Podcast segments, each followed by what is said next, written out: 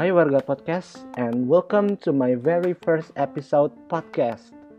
Oke teman-teman, jadi di podcast kali ini aku mau ngebahas nih mengenai Merdeka Belajar teman-teman. Jadi di podcast kali ini kita akan ngebahas mengenai gimana sih Merdeka Belajar itu dan gimana makna Merdeka Belajar bagi siswa-siswi di Indonesia. Nah, kalau teman-teman sering dengar dari berita atau mungkin sering dengar dari Instagram, ada beberapa akun yang ngebahas mengenai hal ini. Merdeka Belajar ini kata-kata yang sering kali dilontarkan oleh Mendikbud kita, yaitu Bapak Nadiem Makarim. Nah, sebelumnya aku pengen ingetin dulu ke teman-teman bahwa memang di masa pandemi seperti sekarang ini mengharuskan setiap pelajar, seperti yang teman-teman ketahui, untuk kita itu belajar di rumah dan menatap layar teman-teman.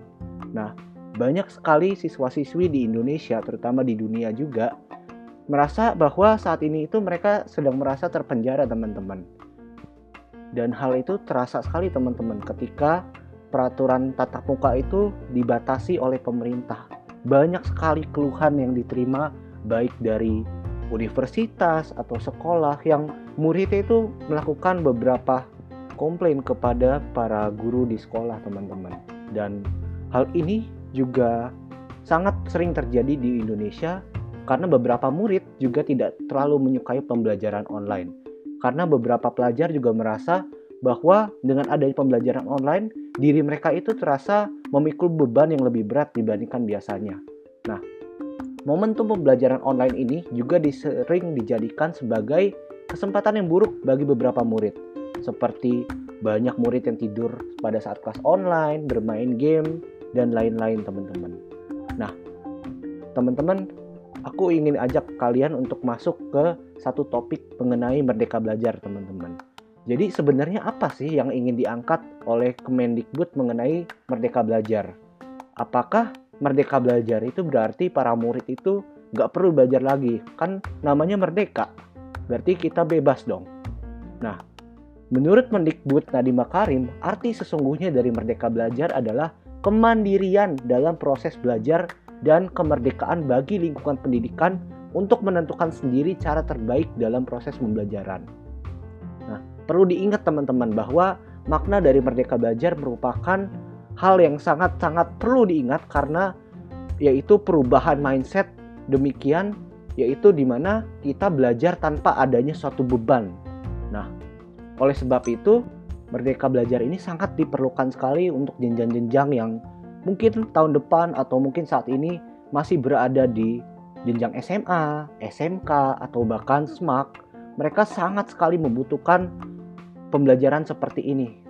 Dan bahkan bukan hanya yang sudah disebut senior saja, yang masih SMP atau bahkan SD dan TK, mereka sangat sekali butuh yang namanya sesi asinkronus teman-teman.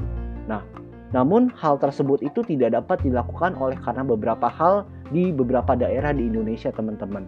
Karena menjadi sebuah tantangan untuk daerah 3T. Seperti yang teman-teman ketahui, 3T itu yang berarti daerah yang tertinggal, terdepan, terluar.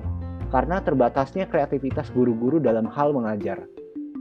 Nah, hal lain juga ditimbulkan oleh para murid yang belum terbiasa dengan teknologi. Seperti beberapa daerah di Indonesia yang komputer aja susah banget teman-teman untuk dapatnya. Dan juga minimnya SDM teman-teman, sumber daya manusia yang terbatas. Dan sarana-prasarana yang juga menjadi alasan mendukung sulitnya menerapkan Merdeka Belajar ini di daerah, beberapa daerah di Indonesia. Dan juga Merdeka Belajar ini juga sangat bisa dilakukan secara maksimal jika sekolah-sekolah itu memiliki pengajar-pengajar yang kreatif teman-teman, agar ketika murid mempelajari sesuatu, pelajaran itu tidak menjadi membosankan dan menjadi satu hal yang fun, yang seru gitu loh. Dan tentunya dengan kemampuan guru yang unik dan kreatif juga mendukung para pelajar itu untuk mereka dapat menerapkan mindset Merdeka Belajar, yaitu kita belajar tanpa beban teman-teman. Nah, seperti yang aku udah katakan sebelumnya teman-teman, pada kenyataannya Merdeka Belajar ini diterapkan para murid secara nyata loh pada sesi belajar sinkronus dan juga asinkronus. Nah, sesi sinkronus yang itu berarti sesi itu digunakan untuk adanya pertemuan online antara guru dan murid. Jadi di sini guru dan murid itu bisa melakukan adanya suatu interaksi. Baik murid misalnya menanyakan satu materi kepada gurunya, ataupun gurunya melakukan presentasi materi kepada para murid. Dan yang perlu teman-teman ketahui juga, kita juga punya loh teman-teman yang namanya sesi asinkronus, di mana sesi ini berarti tidak ada pertemuan secara online antara guru dan murid.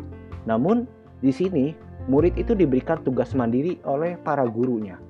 Pada sesi tersebut juga murid itu dapat belajar dengan sesuai kecepatan belajar yang mereka dapat lakukan teman-teman. Jadi sesi asinkronus ini sebetulnya jika digunakan dengan baik oleh para murid ya, tentunya bisa menjadi suatu hal yang positif sekali teman-teman. Dan tentunya sesi asinkronus ini juga membantu para murid untuk mereka dapat mengerti materi yang disampaikan pada sesi sinkronus. Atau bahkan pada sesi asinkronus itu biasanya para guru memberikan adanya suatu bacaan untuk membaca, misalnya dari buku cetak ada bacaan tertentu. Di situ itu adalah kesempatan bagi para murid untuk mereka dapat mengerti dan mencerna suatu materi sesuai dengan kecepatan belajar mereka masing-masing. Dan tentunya Merdeka Belajar ini menjadi hal yang positif sekali teman-teman untuk menjadikan setiap pribadi dari pribadi para murid untuk mereka dapat menjadi lebih mandiri dan juga tentunya menjadi pribadi yang memiliki kemampuan untuk menentukan cara terbaik bagi dirinya untuk belajar teman-teman. Wah, ini Merdeka Belajar ini memang satu hal yang tidak main-main untuk diucapkan oleh Mendikbud RI, karena Merdeka Belajar ini sangat sekali positif jika dapat dilakukan dengan baik teman-teman. So, that's it teman-teman untuk the first episode of my podcast. Thank you for listening and stay safe and stay healthy. God bless you.